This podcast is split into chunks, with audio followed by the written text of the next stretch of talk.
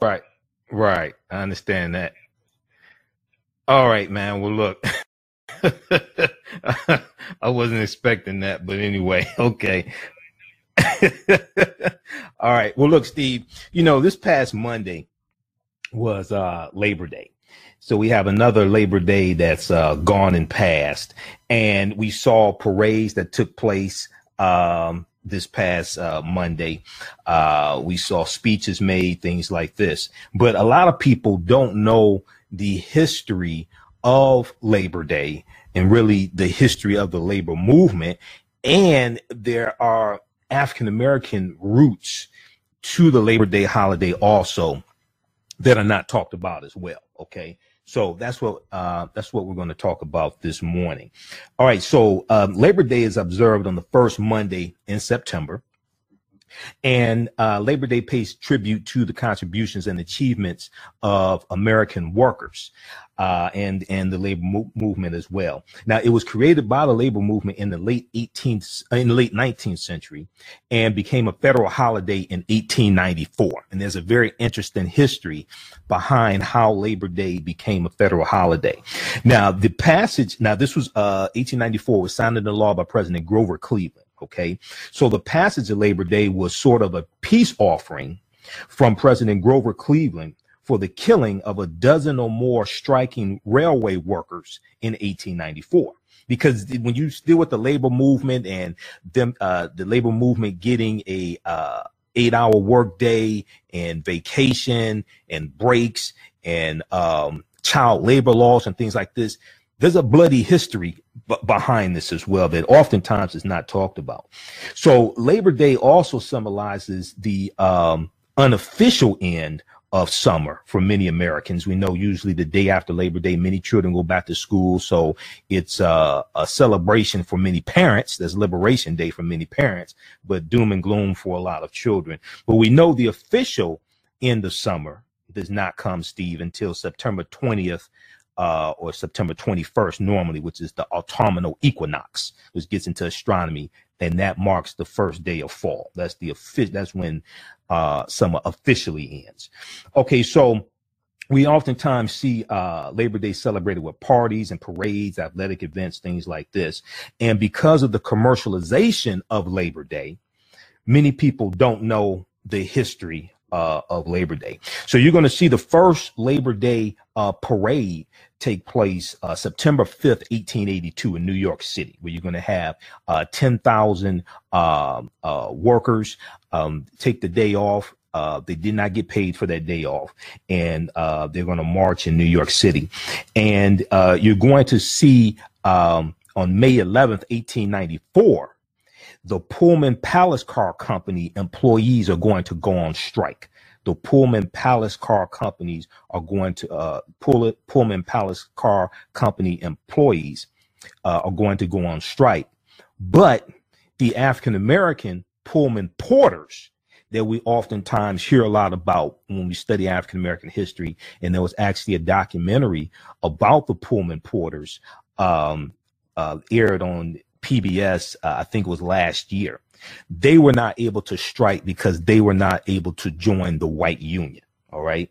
So when we look at uh, some of the uh, history Labor Day, we see in the late 1800s, at the height of the Industrial Revolution in the United States. So, so um, uh, the average uh, American worker worked 12 hour days and seven day weeks in order to uh, scratch out a basic living. So, despite restrictions in some states, children as young as five or six years old toiled in uh, mills and factories and, and mines, things like this across the country, earning a fraction of what the adults uh, were able to earn, also. Okay. So, what's going to happen is um, this is going to later be one of the things that the unions negotiate for these child labor laws also okay? Um, now people of all ages particularly the uh, very poor and recent immigrants often face extremely unsafe working conditions with insufficient access to air sanitary conditions or sanitary facilities and work breaks lunch breaks uh, uh, 15 minute breaks things like this. These are all going to be things that the unions negotiate for.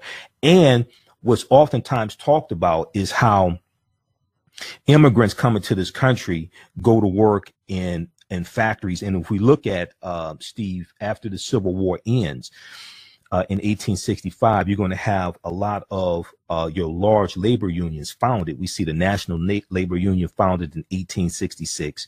We see other labor unions like the uh, American Federation of Labor, AFL, with Samuel Gompers, who we'll talk about in a few minutes. We see that uh, founded sometime after slavery ends as well. Well, it was the enslaved Africans who had the majority of the skills in this country. There were at least 262 skills, trades, and crafts that we had in this country from 1619 to 1865, and we were largely working for free.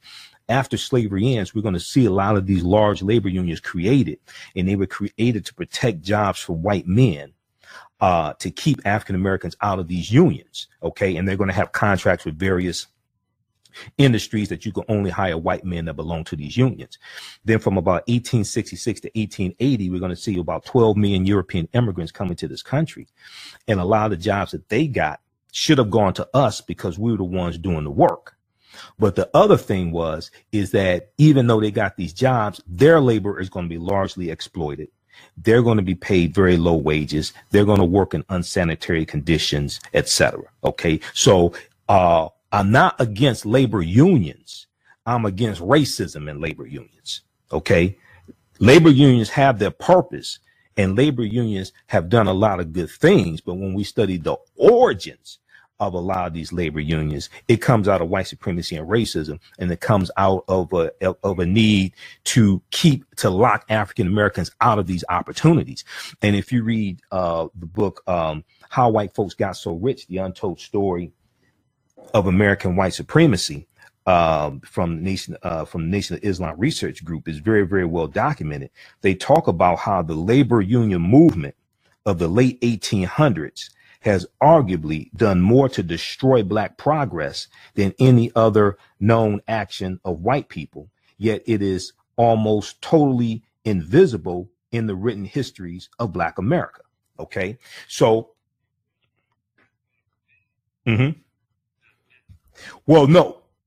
Oh, absolutely. The origins. You, so you always have to deal with the origins of something.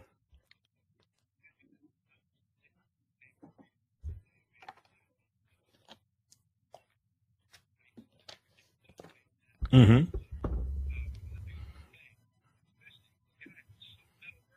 Right.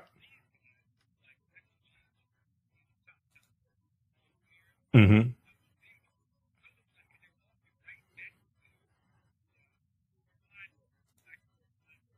Right.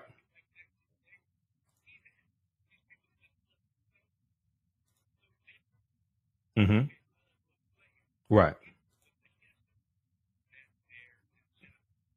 Well, well, well, not only that, we, we, we have to look at in the construction trades how African Americans have been systematically locked out of construction trades also. So, so, so go ahead. hmm Yeah.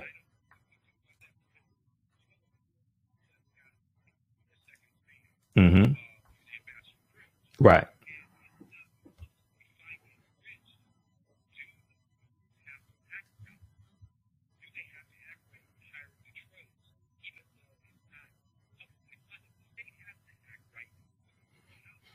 Right. Right.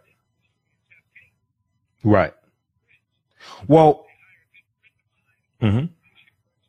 Right. Well, if if if African Americans if African Americans stay silent and don't leverage our the economic power we do have, it, see if you don't punish people for mistreating you, they're gonna keep mistreating you. See, it has to be more than the three million. The punishment for mistreating African Americans has to be more than the three million dollar fine that the Ilitches have to pay because they already had that factored into the equation. See, we, we, we have to understand what we're dealing with, man. They're playing grandmaster level chess. We're playing, we're playing beginners checkers that don't even understand all the rules to checkers.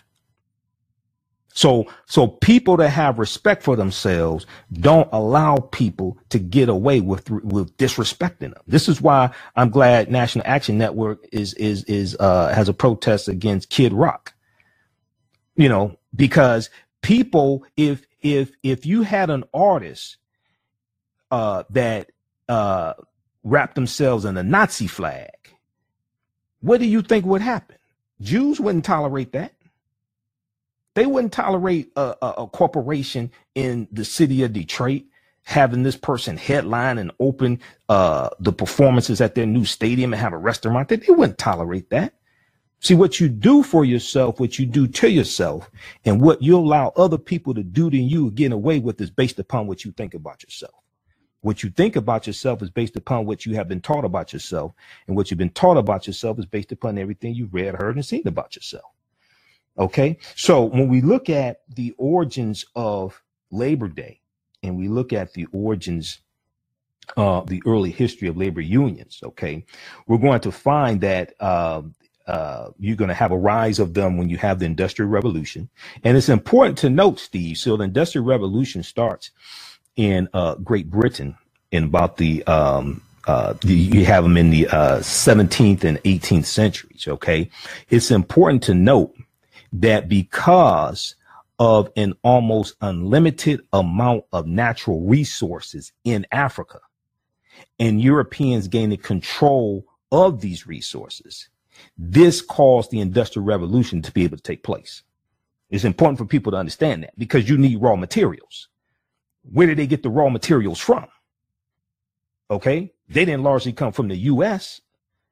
So when you study the history of this, this is one of the byproducts of the transatlantic slave trade. Oftentimes when we talk about it, we just talk about the human capital taken out, but we don't talk about the raw materials that Europeans got a hold to that allowed them that, that allowed the industrial revolution to take place. Okay. So as manufacturing increasingly replaces an agricultural basis um, as the wellspring of American employment, labor unions, which had first appeared in the late 18th century, the late 1700s was where we're going to first see labor unions. We're going to see a lot of small labor unions then. They're going to grow more prominent and more vocal. Okay. Because you have a, a, a, a, replacing of an agricultural basis with a manufacturing basis in this country. And you have a rise of the industrial revolution here in the U.S. in the 1800s. Okay. So the labor unions began organizing strikes and rallies to protest poor conditions and compel employers to renegotiate hours and pay. So many of these events turned violent during this period of time, including the infamous uh, Haymarket uh, riot of 1886, in which several Chicago policemen and workers were, were killed. Uh, others gave rise to long-standing uh, traditions.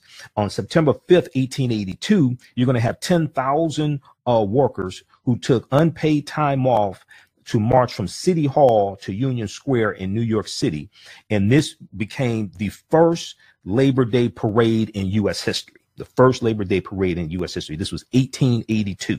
Okay. So this was 12 years before Labor Day becomes a federal holiday.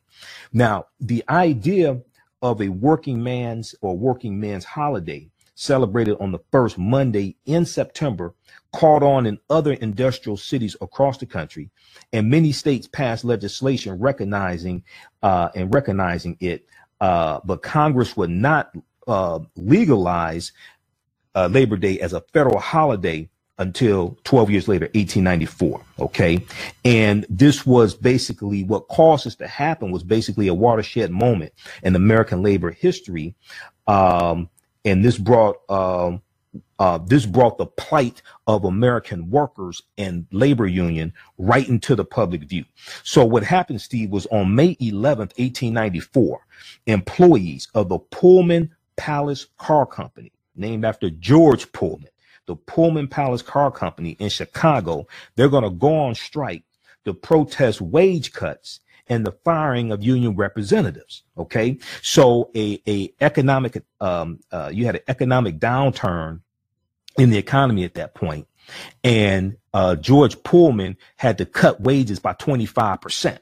Okay, and uh, and he cut, he cut union representative also. This caused a backlash. However, the African American Pullman porters could not strike because they, they were not they were not allowed to join the white union. Okay. And they had another set of grievances, which dealt with the mistreatment, which, which dealt with racism, things like this, right? So when we look at this, this Pullman Palace Car Company strike uh, that starts May 11th, 1894, it began uh, as unrest in the Illinois town founded by George Pullman called Pullman, Illinois. Okay. He was the creator of the uh, railroad sleeping car and he founded the Pullman Palace Car Company. This guy founded a town in Illinois for his employees. Okay. He starts his company in 1867. So this town, Pullman, Illinois, was just outside of Chicago and it had been built as a, a quote unquote utopian home for his workers. But the utopia was designed to serve George Pullman above all order, above all others. Uh, and this was according to uh, PBS.org has a really good article dealing with uh, public broadcasting system. They have a really good article dealing with the origins of um, of uh, Labor Day. Okay, now uh, in the article from PBS, they say, "quote Its residents, referring to Pullman, Pullman, Illinois, P U L L M A N. Its residents all worked for the Pullman Company." their paychecks drawn from Pullman Bank because he owned a bank also, and their rent set by George Pullman deducted automatically from their weekly paychecks. Okay, so this is this when people talk about the Pullman porters. This part of the history is often not talked about. How you had this this white man who had so much money he could found a town, create a bank, and house his employees in this town. Okay. And then he had their rent automatically deducted from their paychecks that he issued to them. So from 1880 to 1893, all seemed well in Pullman, Illinois, until an economic depression prompted George Pullman to cut employees' wages. So he cuts employees' wages by 25% but their rent remained this remained the same. So he cuts their wages by 25%, their rent remained the same, and this is going to lead to the uh, Pullman Palace Car Company strike of May 11, 1894. So the workers are going to walk out.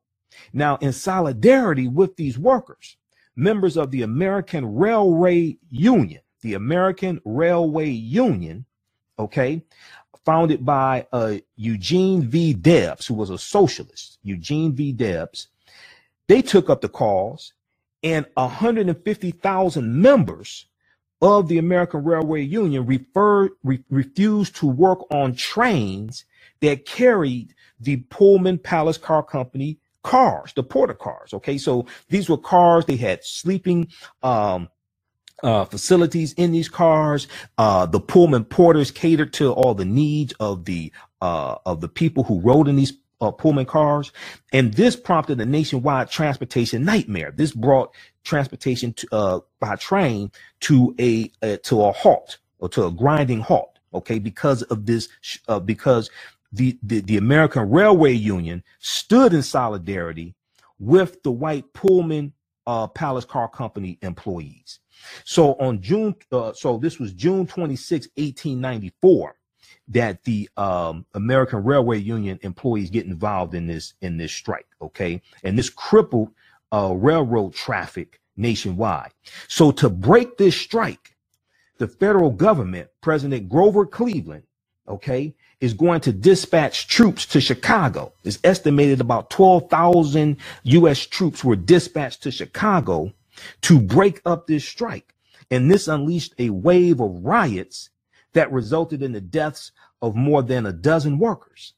So, in the wake of this massive unrest and in an attempt to repair the ties with American workers, the U.S. Congress passed an act making Labor Day a legal holiday in the District of Columbia, uh, in, in the U.S., the District of Columbia and territories. Okay. And this is going to pass Congress in six days and it's going to be signed into law by President Grover Cleveland. So more than a century later, the true founder of Labor Day has yet to be identified, but the origins of this, of this holiday, most people don't know about and the bloody origins of it. So the Atlantic, the Atlantic magazine uh, in an article from the Atlantic, they said that it was America's first true nationwide strike and a major milestone for the labor movement, but it didn't end well for anyone. So President Grover Cleveland, under pressure from the railroad industry and the U.S. Postal Service, because the U.S. Postal Service transported their mail on the railway car, on the on the trains, right? So um, they they uh, pleaded with him to get involved in the in this strike. Okay, so he distri- he declared the strike a federal crime and is going to send the union send the uh, the troops in to break up the strike. So David Ray Papke, P A P K E, who's the author of the Pullman case, P U L L M A N, describes the rioting and arson that ensued and was suppressed uh, while death counts vary uh, by some sources. It was estimated that 12 people uh, were killed. All right. So while the strike came to an abrupt end and the Pullman employees promised never again to unionize, President Grover Cleveland's popularity suffered, especially among the labor movement's working class. Okay. So making Labor Day a national uh, holiday in 1894 was uh, his election year attempt at an olive branch in trying to trying to mend the fences, but he did not uh, win re-election. Also, he, he did not win re-election. Okay, so um, I know we're coming up on a break. When we come back, we'll talk some about the Pullman porters, and we'll talk some about the African American roots of Labor Day as well. Yeah. Sure.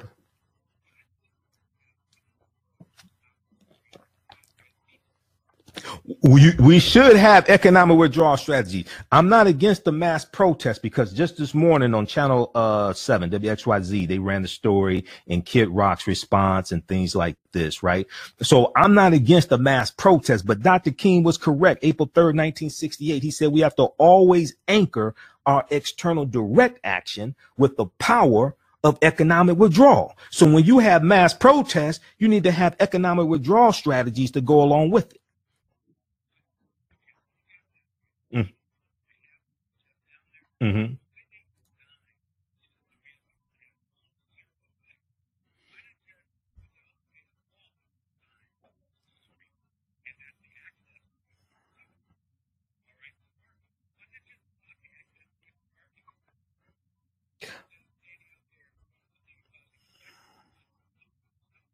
Mm-hmm.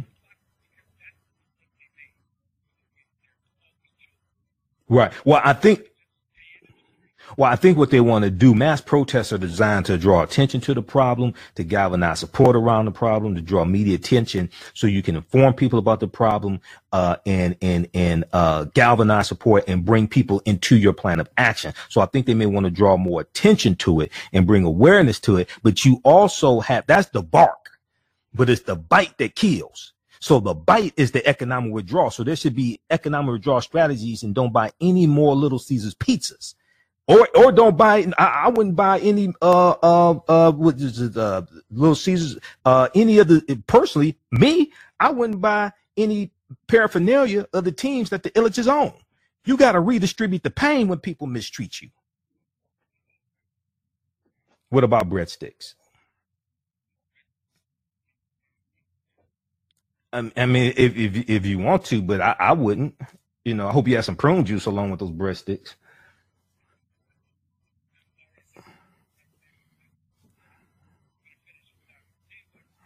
Yes, sir.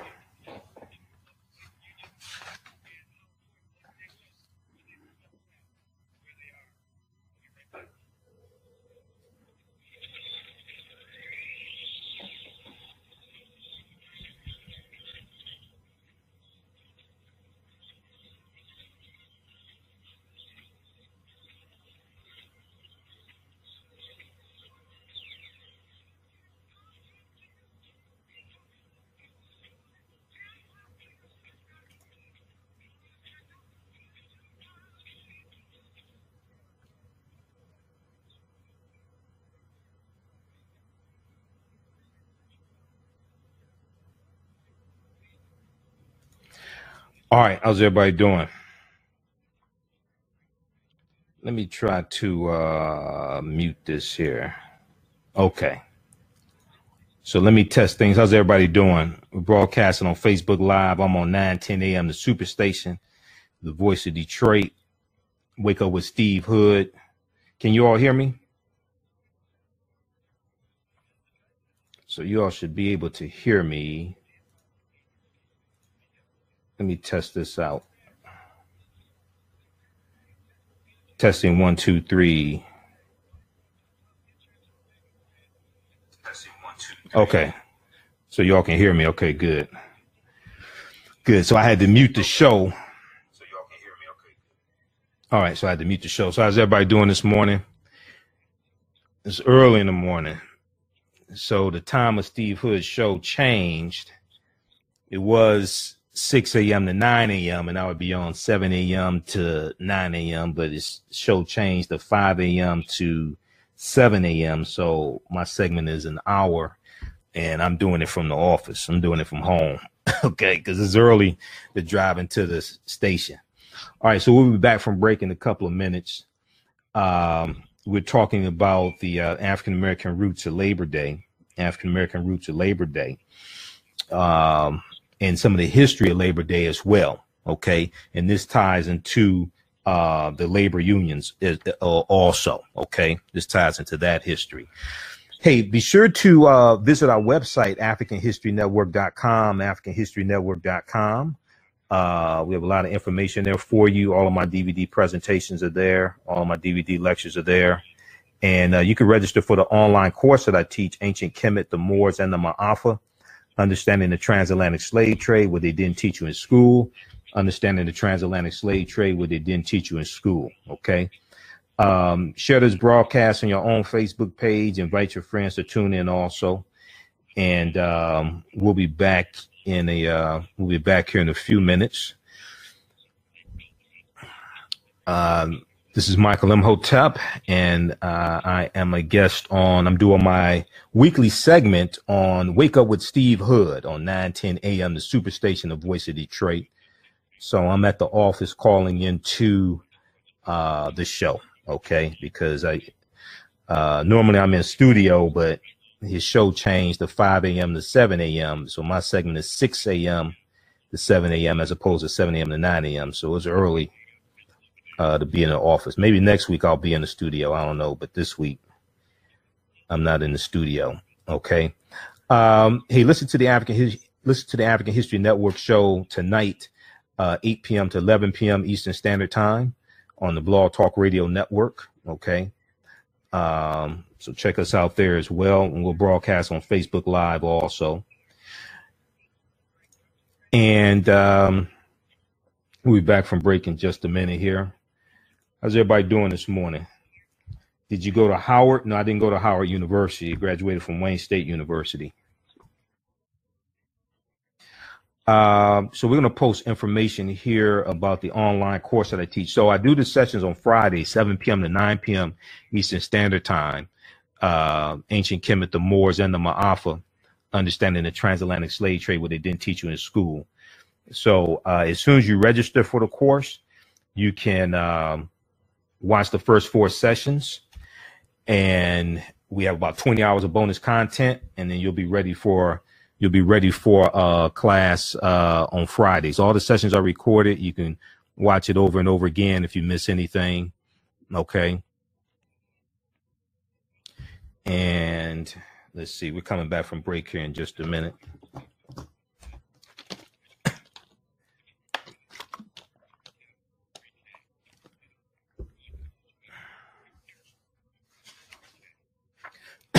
All right, stand by.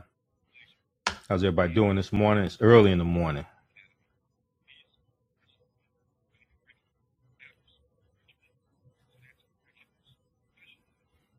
All right, so okay, so we just posted the information for my online class, Ancient Kemet, the Moors, and the Ma'afa, understanding the transatlantic slave trade, what they didn't teach you in school, and then um, we have a bundle pack that's on sale right now. Also, my DVD presentations, uh, redistributing the pain bundle pack. You get six of my DVD presentations, You get six of my DVD presentations for one low price. We'll post that link also. On sale forty dollars, redistributing the pain bundle pack.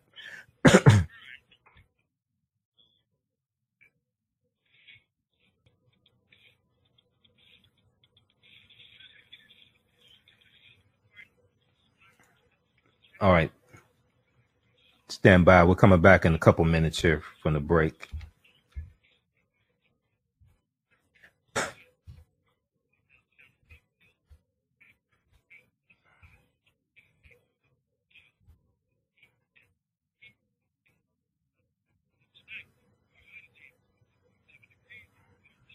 All right, stand by, guys.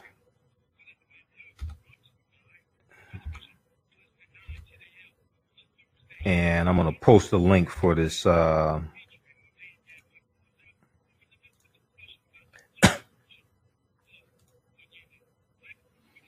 yes. All right. Well, hey, uh, visit AfricanHistoryNetwork.com, AfricanHistoryNetwork.com, and uh, you can also register for the online course that I teach, Ancient Kemet, the Moors, and the Ma'afa, understanding the transatlantic slave trade, what they didn't teach you in school, understanding the transatlantic slave trade, what they didn't teach you in school. We do that on Friday, 7 p.m. to 9 p.m. Eastern Standard Time. All the sessions are recorded. You can go back and watch it over and over again. Uh, this Saturday, I'll be at um, Grits and Politics. Grits and Politics is coming up this Saturday uh, it is at Greater Emmanuel Institutional Church of God in Christ, uh, 19190 Schaefer Highway, 19190 Schaefer Highway, Detroit, Michigan. Uh, this Saturday, it's uh, September 9th, uh, 9 a.m. to 12 noon. This uh, this topic this time is how do we take the ghetto out of our economics? How do we take the ghetto out of our economics? I didn't come up with that title, but it's dealing with um, uh, legitimatizing your business, getting your business ready, whether it's to get contracts, legitimatizing your business, making your business a legitimate business, making your side hustle a legitimate business. Okay. And um, for more information, call uh, 313 213 uh, 4121. Uh, 313, uh, I'm sorry, 313 215 4121. 313 215 4121. Uh, 313-215-4121, uh, 313-215-4121. Uh, tickets are $20 and breakfast is served also. Breakfast is served and I'll be on the panel. We're going to have a panel discussion. I will be on the panel as well.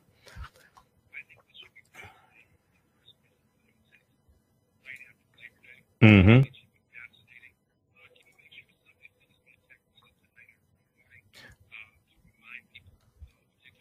Okay.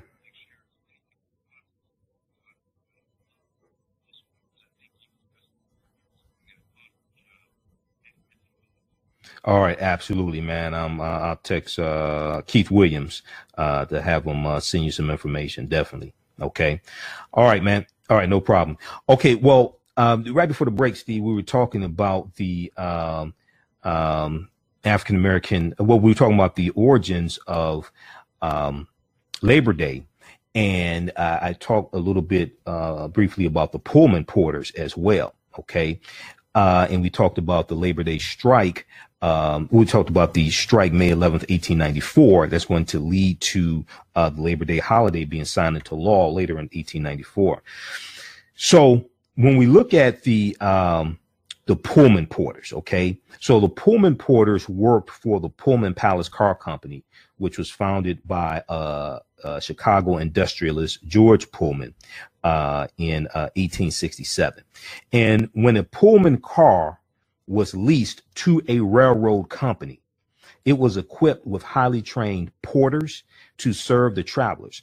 The cars were staffed with, with recently freed slaves, okay, because this starts in 1867, all right. The cars were staffed with recently freed slaves whom George Pullman judged to be skilled in service and willing to work for low wages. So soon the Pullman Palace Car Company was the largest employer of African Americans in the country, with the greatest concentration of Pullman porters living on the Chicago on Chicago's South Side. Okay, so Labor Day was um, um, okay, so, so, we talked about the, the, history of that going back to 1894. But the strike, the Labor Day strike, did not include Pullman porters or conductors on trains, but um, the, the African American Pullman porters, they had grievances that dealt with racism um, and mistreatment, the, the uh, uh, low wages, uh, things like this. Okay, so they had another set of grievances, which were in many ways separate from the white Union strikers. So in their neighborhoods, these African American Pullman porters were considered uh, the, the job of being a Pullman porter was considered a very prestigious condition, a position, I should say.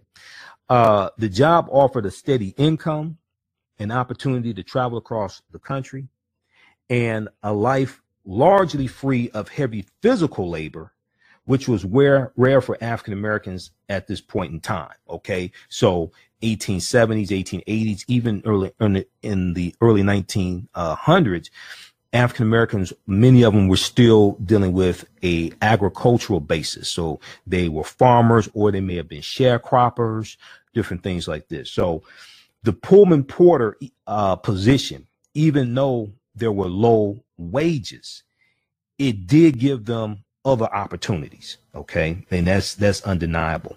So uh, you have a his, an African American historian named uh, Timuel Black, and Timuel Black said about the Pullman porters, "quote They were good looking, clean, and immaculate in their dress. Their style was quite manly. Their language was very carefully crafted, so that they had a sense of intelligence about them.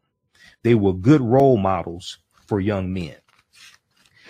Um, and I'm not sure how many people saw the documentary on Pullman Porters that uh, PBS aired. I think it was last year during African American History Month. But you may go to pbs.org and see if uh, search for Pullman Porters, P U L L M A N, see if you can get some information on that. But the Pullman Porters were also mistreated, underpaid, overworked, and subjected to countless indignities on the job. Um, uh, G, uh, Greg Leroy is a former a former Pullman porter and a historian.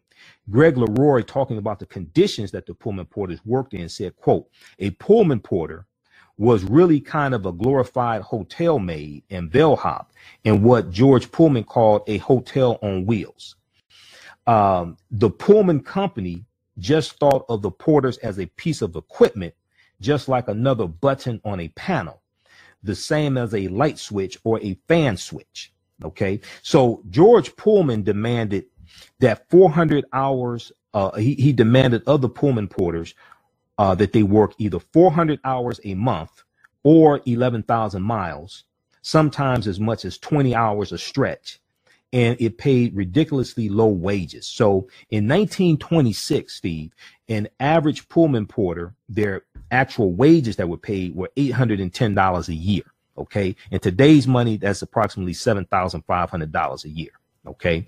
So, um, it, it didn't pay a livable wage, but they made a living with tips that they got because the salary was nothing. And, and this is what Lyn Hughes, uh, who is, uh, part of the A. Philip Randolph Pullman Porter Museum uh, stated. So the company, the Pullman uh, Palace Car Company, expected its employees to pay for their own meals, supply their own uniforms and shoe polish, and allow them uh, only short naps on, on couches in the smoking car. Disgruntled Pullman porters began to question their situation and decided to take on the enormously powerful uh, uh, company, the Pullman Company. In 1925, Steve, the uh, Pullman Porters formed a union called the Brotherhood of Sleeping Car Porters. The Brotherhood of Sleeping Car Porters. And this marked the beginning of a 12 year struggle for dignity between working conditions and fair pay. Um, and the, uh, the leaders of the uh, Brotherhood of Sleeping Car Porters Union were A. Philip Randolph, a former porter, uh, a, a, Philip Randolph, and a former porter, Milton uh, Webster, uh, who was head of a uh, head of the Chicago Union Local. So their eventual triumph marked the first time in American history that a black union forced a powerful corporation to ne- to the negotiating table. And this was a significant step forward for uh, African Americans to gain uh, equal rights. And we know that A. Philip Randolph is going to uh, become instrumental in the civil rights movement. And uh, uh, he was looked at as one of the big six Negro leaders also. So the uh, union members of the Brotherhood of Sleeping Car Porters learned how to organize and negotiate. Okay. They discovered that even in a time of great prejudice in America, African Americans could, e- could effect change, could bring about change if they stood together and persevered. Once again, let me repeat this. The African Americans who organized and members of the Brotherhood of Sleeping Car Porters, they realized even at a time of, of racial prejudice and racism in America, okay, in the 19 late 1920s 1930s they realized that they could bring about change if they stood together and persevered okay? And and these tactics steve would later be applied to the civil rights movement. So even though we look at the the modern day civil rights movement starting in December 1955, December 5th, 1955, with the Montgomery bus boycott, or some people take it back to uh, August of 1955 with the killing of Emmett Till, August 28, 1955, and what takes place afterwards, the trial and the and the support uh, given to his family and the international attention uh, of, of this execution of this 14 year old African American male. And, and his cousin Simeon Wright just passed away this past Monday. I don't know if you talked about that, Steve, but Simeon Simeon Wright uh, was 74 years old. He died of bone cancer, and he was the cousin to Emmett Till, and he was there in the bedroom that night, uh, August 28th, the morning of August 28th, 1955, when the two white men, uh, Roy Bryant and J.W. Milam, came into his bedroom and took and kidnapped Emmett Till. Okay. So he was there and he actually wrote a book back in 2010 setting the record straight and talking about what actually happened. So Emmett Till's cousin Simeon Wright just passed away this past Monday. But um, we see the beginning of the civil rights movement in 1955, but the seeds of the civil rights movement were planted. We can go back to 1925. In the 1930s, we see the seeds of the civil rights movement uh, being planted. Um, the, uh, the root.com had a had a good article, Steve, in a, in a video clip uh, this, uh, from September 4th, 2017. America's racist history of labor. America's racist history of, of labor. I want to go to this uh, clip right now, to just give some more insight into this history.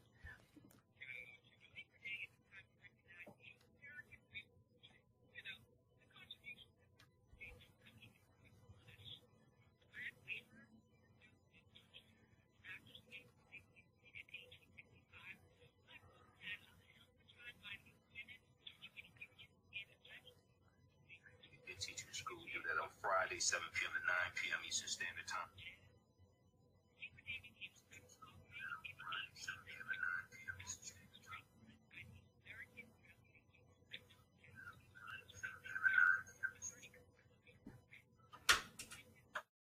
all American workers. Black Pullman porters weren't allowed to participate in the strike because they were not allowed in the union. But they wanted to be. Black people were organizing unions way back then, too. Some scholars even date black unions to as early as 1838. And in 1865, some African Americans were in white collar professions like doctors and lawyers, while some free men filled blue collar jobs like artisans, farm workers, laborers, servants, and hawkers. Speaking of ship caulkers, this is Isaac Myers. Born a free man in Baltimore in 1835, he started working as a ship caulker at 16. In the late 1850s, the white caulkers went on strike and even rioted against the well-unionized black caulkers, who were sometimes paid more than them because of collective bargaining with Baltimore shipyard owners. Ultimately, the shipyard fired about 1,000 black workers, including Myers.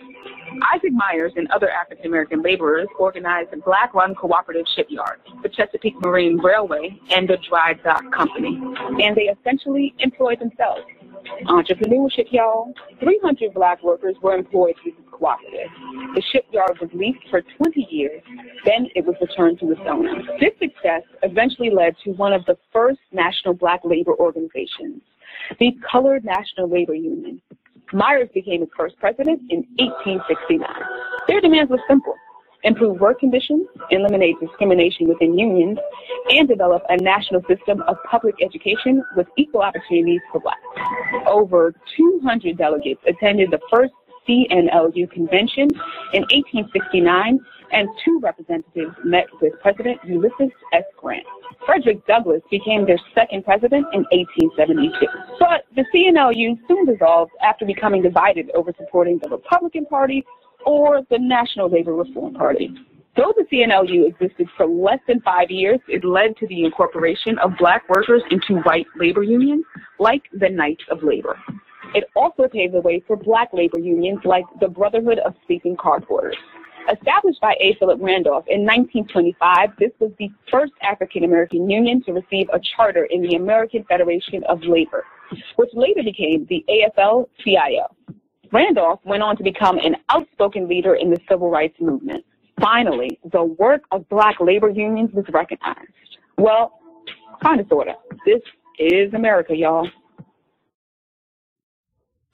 All right. So that was from um, theroot.com. Theroot.com. They have an article from September 4, 2017.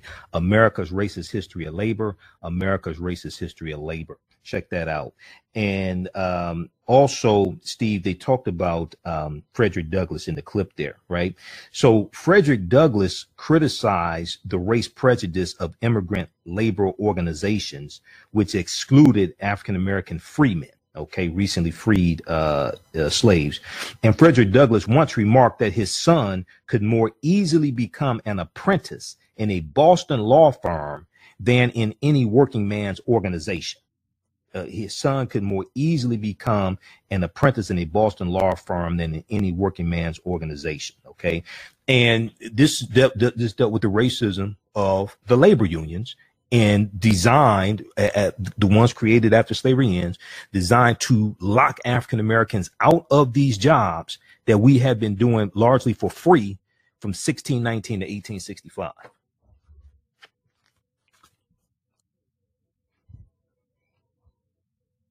Yes. So I encourage people check out the um, article from uh, blackpast.org, uh, Frederick Douglass.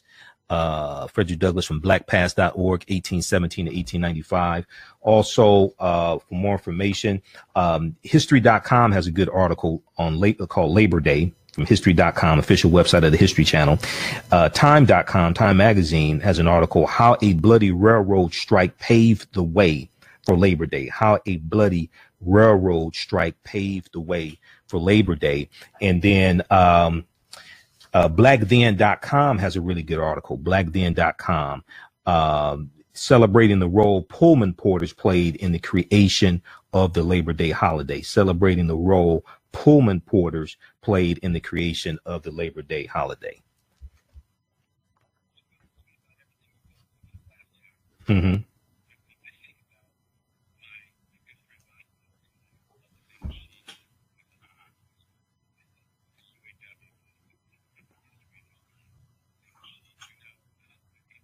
And the stuff that lady has already pled guilty to, not Monica, but the other woman that was in, you know, in, in, indicted. Right. She's already pled guilty.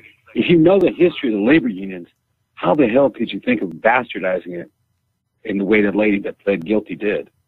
You know? Well, I think a lot of our people, they may know some of the history of the labor unions. Some people may not know the early history and how a lot of the large labor unions were created right after slavery ends and designed to lock African Americans out of opportunity. They may know about racism in maybe the early 1900s or the racism that goes on today. Uh, I mean, you, for instance, Samuel Gompers, Gompers, who was one of the founders of the American Federation of Labor, uh, he taught, he, you know, he said, he, he said, quote, Caucasian civilization will serve notice to blacks that its uplifting process is not to be interfered with interfered with in any way. Uh, he was one who wanted to keep African Americans out of labor unions. And there was a common union expression that said, never let an N word pick up a tool. never never let an N word pick up a tool. So they may not uh, even though they may know about racism within the labor unions, they may not know how these labor unions were organized shortly after slavery ended to lock African Americans out of these jobs that we were doing and how these jobs were given to immigrants coming to this country.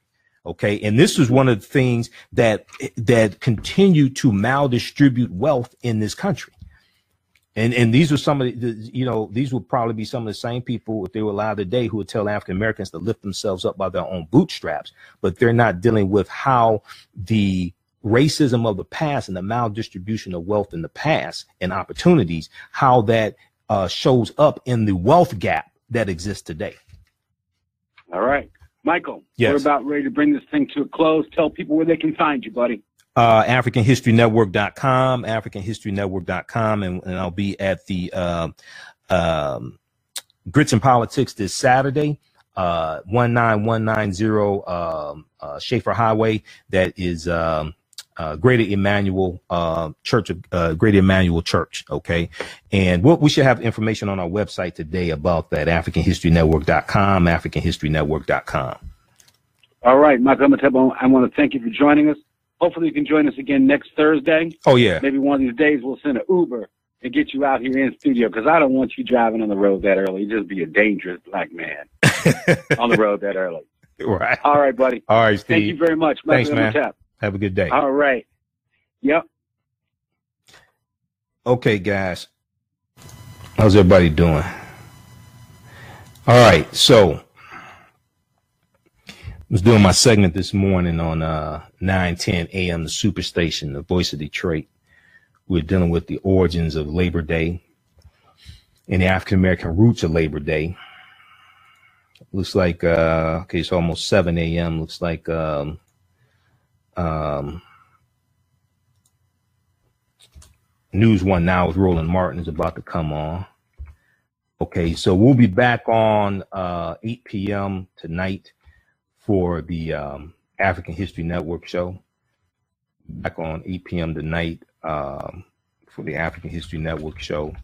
And I wanted to post this link here for the uh, redistributing the pain bundle pack also. Uh, that's on sale right now. It's a six DVD uh, set. If you have any questions, go ahead and post your questions also.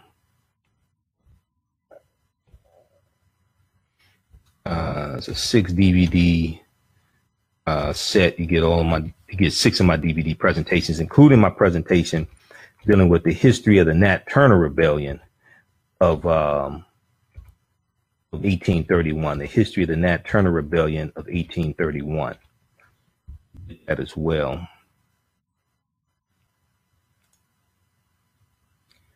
Okay. Here we go. We'll post a link here. So that's a $95 value. That's on sale right now for $40. Okay. The redistributing the pain bundle pack. You can um, order that now. And let me take a look at some of your comments here on Facebook. Okay. So, um, okay. We just posted a link there. Artemis Artemis said, could black in America be the Moors that ruled Spain for 800 years until we were defeated in 1400? Well, 1492, last stronghold in Granada was uh, was relinquished. Uh, you had Moors who were here. You had you had Moors who were here, and you're going to have some Moors that stay in Spain, you're going to have some that are are uh, who are going to leave. Some are going to be enslaved and sent into Spanish territories, and some are going to be um, leave on their own. Um, you're going to have some Moors who are already here, but uh, but to say that African Americans are the Moors that were kicked out of Spain. Now that's not that would be that would not be historically accurate. and, but we have to understand that African people were here in this land we call the United States of America even before the Moors came into existence. We've been here continuously going back at least 51,700 years. Um, the Khoisan, who come from southern Africa, were here. Um, then also you're going to have um, a presence from ancient Kemet, ancient Egypt, that was here as well. Okay, so so hey, share this broadcast on your own Facebook page. Invite your friends to tune in also. Broadcast on your share this broadcast on your own Facebook page. Invite invite your friends to tune in as well. Okay. All right. Look, we got to get out of here. Uh, talk to you all later. Peace. Remember, um, at the African History Network, we focus on educating, empowering, and inspiring people of African descent throughout the diaspora and around the world because right now it's your own behavior. What you do for yourself, what you do to yourself, and what you allow other people to do to you is based upon what you think about yourself. What you think about yourself is based upon what you have been taught about yourself. What you've been taught about yourself is based upon everything you've read, heard, and seen about yourself. So when you control the radius of a man's thoughts, you can control the circumference of his actions because the mind can't do or teach what it doesn't know. All right. Talk to you next time. We'll talk to you. Uh, we'll be back this evening, 8 p.m. Eastern Standard Time, 8 p.m. to 10 p.m. Um, the African History Network show on the Blog Talk Radio Network, and uh, we'll be broadcasting here on Facebook Live as well. Talk to you next time. Peace.